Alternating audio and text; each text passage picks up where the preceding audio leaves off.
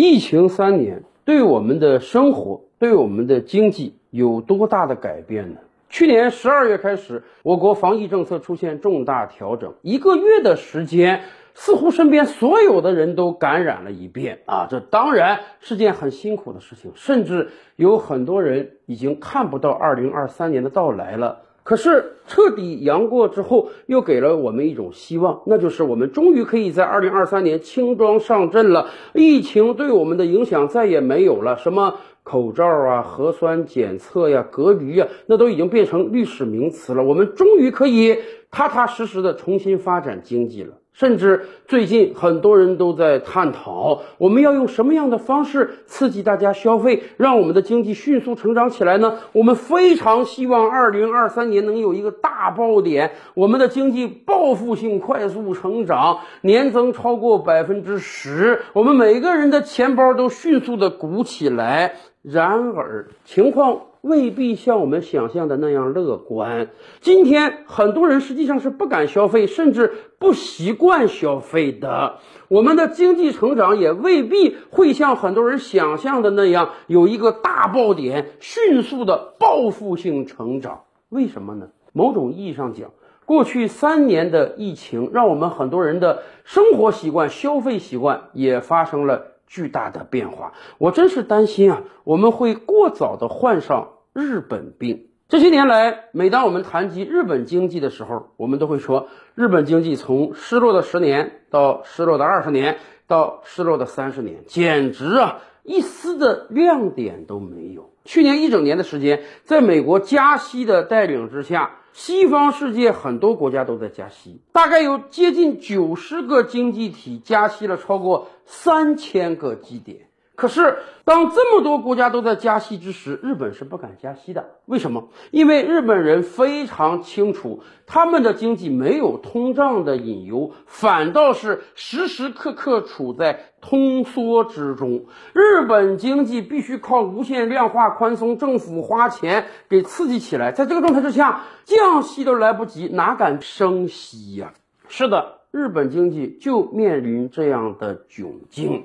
长时间的物价不上涨，好像这是个好事啊！老百姓不需要担心这个猪肉价格、鸡蛋价格、大米价格、食用油价格为什么越涨越高。可是反过来讲，日本的消费也极差，甚至有人说，日本已经处于一个低欲望社会了。年轻人不光是不愿意结婚生子啊，连这个恋爱都不敢谈。当然了。你年轻小伙子、大姑娘，你不谈恋爱，你哪有时间到餐馆消费、到 KTV 唱歌、到电影院看电影啊？所以，日本社会常年面临这种低欲望社会之下的消费不振，这当然是多层原因造成的。咱们举个最简单的例子啊，就是生孩子这个问题。前两天，日本一份调研数据是很惊人的。根据这份调查数据啊，日本五十岁的女性。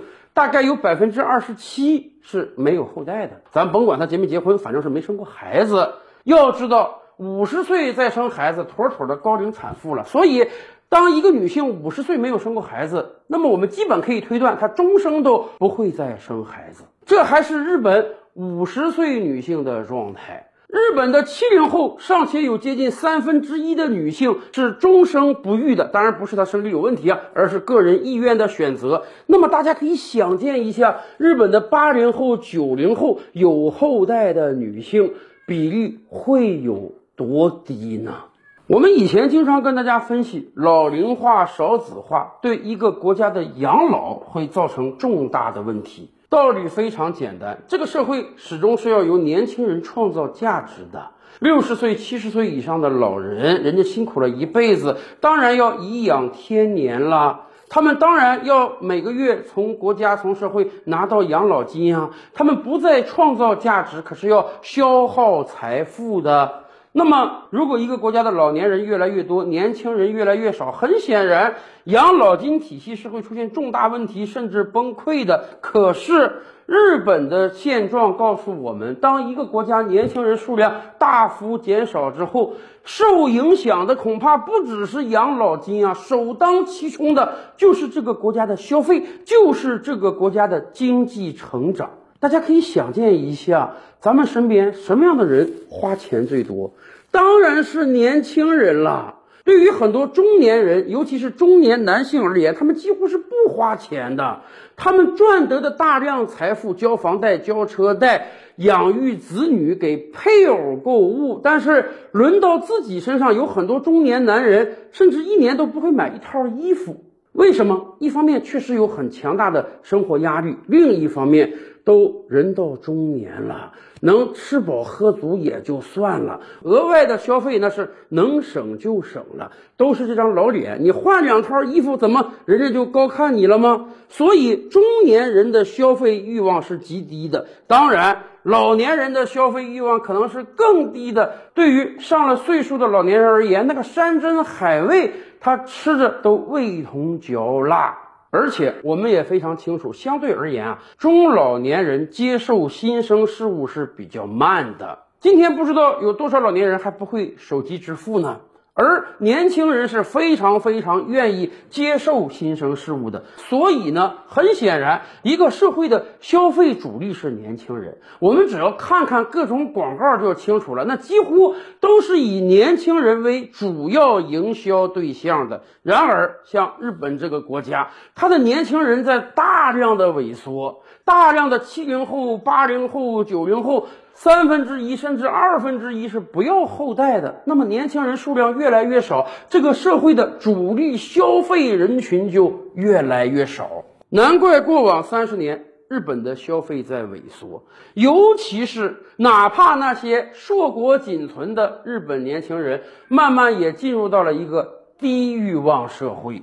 过去的五年，我们经常说啊，咱们进入到了一个消费主义横行的社会。各路商家透过各种方式呢，来蛊惑你、营销你，希望你有一场说走就走的旅行，告诉你真喜欢什么就赶快买回来吧，千万别委屈自己，哪怕你去大额借贷。也因此，过往这几年，什么校园贷啊、消费贷啊，横行于世。我们经常讲，在中国，没有什么事儿是比借钱还容易的了。这样肆无忌惮的借贷，当然对年轻人的投资、消费、理财观是有影响的，甚至真的有相当一部分人呢背上了沉重的债务负担。可是反过来讲，那个时候咱们这个消费那也真是够火爆啊！大量的年轻人还没入社会呢，就要买最好的电脑、最好的手机、最好的化妆品，他们的消费力比他们的父辈、祖辈要强得多得多。这也使得过往几年我们经济大发展啊，大量的厂商自然是欢迎这一点的。相比于日本市场，那日本年轻人是够理性，而且欲望也非常低。新手机上市了，看都不看，我这个旧手机也能用。在这个状态之下，我们就了解了为什么过往十年中日经济的差距迅速从我们落后于日本变成我们今天是日本的接近五倍之多了。所以消费肯定是一把双刃剑。我们作为年轻人，最重要的是做好自己的收入支出规划，不要盲目的消费。使自己背上巨额的债务，但是某种程度上，我们也应当鼓励消费，因为只有大家都消费了，我们这个经济雪球才能越滚越大。你花钱了，那么必然有人会赚到钱，赚到钱的企业会给员工加工资，员工有钱了，继而再去消费，有可能他消费的对象就是你所工作的企业，那么自然大家都消费，对我们经济成长一定是有益的，而。日本人呢，最夸张的就是他那几百万简居族了。普通的日本人，咱说实话，多多少少人家还是有一些消费动力的。可日本的几百万简居族，那简直是一点消费欲望都没有。本来日本社会的年轻人就在日益的稀少，而这几百万简居族更使得日本经济雪上加霜。什么叫简居族呢？这些人啊，大学毕业之后，可能是害怕竞争，可能是过于懒惰，他们不到社会上找工作，就在自己家里猫起来。好歹日本是发达的富裕国家，他们的父辈祖辈凭借双手的劳动攒下了相当的财富。作为年轻人，他们哪怕不工作，家里也养得起。于是他们就躲在自己的房间中看漫画。打电脑游戏，过着饭来张口、衣来伸手的日子。当然，他们的经济支出都是靠父母供养，本身自己没有收入，所以自然也不好意思跟家长要钱，多多的消费。再加上他们几乎从不出门，就在自己的房间中待着，所以自然也没有什么消费的机会。更可怕的是，这些人常年的在家中待着。从二十多岁待到三十多岁、四十多岁，甚至五十多岁，某种意义上讲，他们已经完全习惯于这种简居的生活了。你现在就是给他一大把钱，他都不知道怎么花，他已经完全的把消费的欲望给磨平了。人的欲望到底是好事儿还是坏事儿？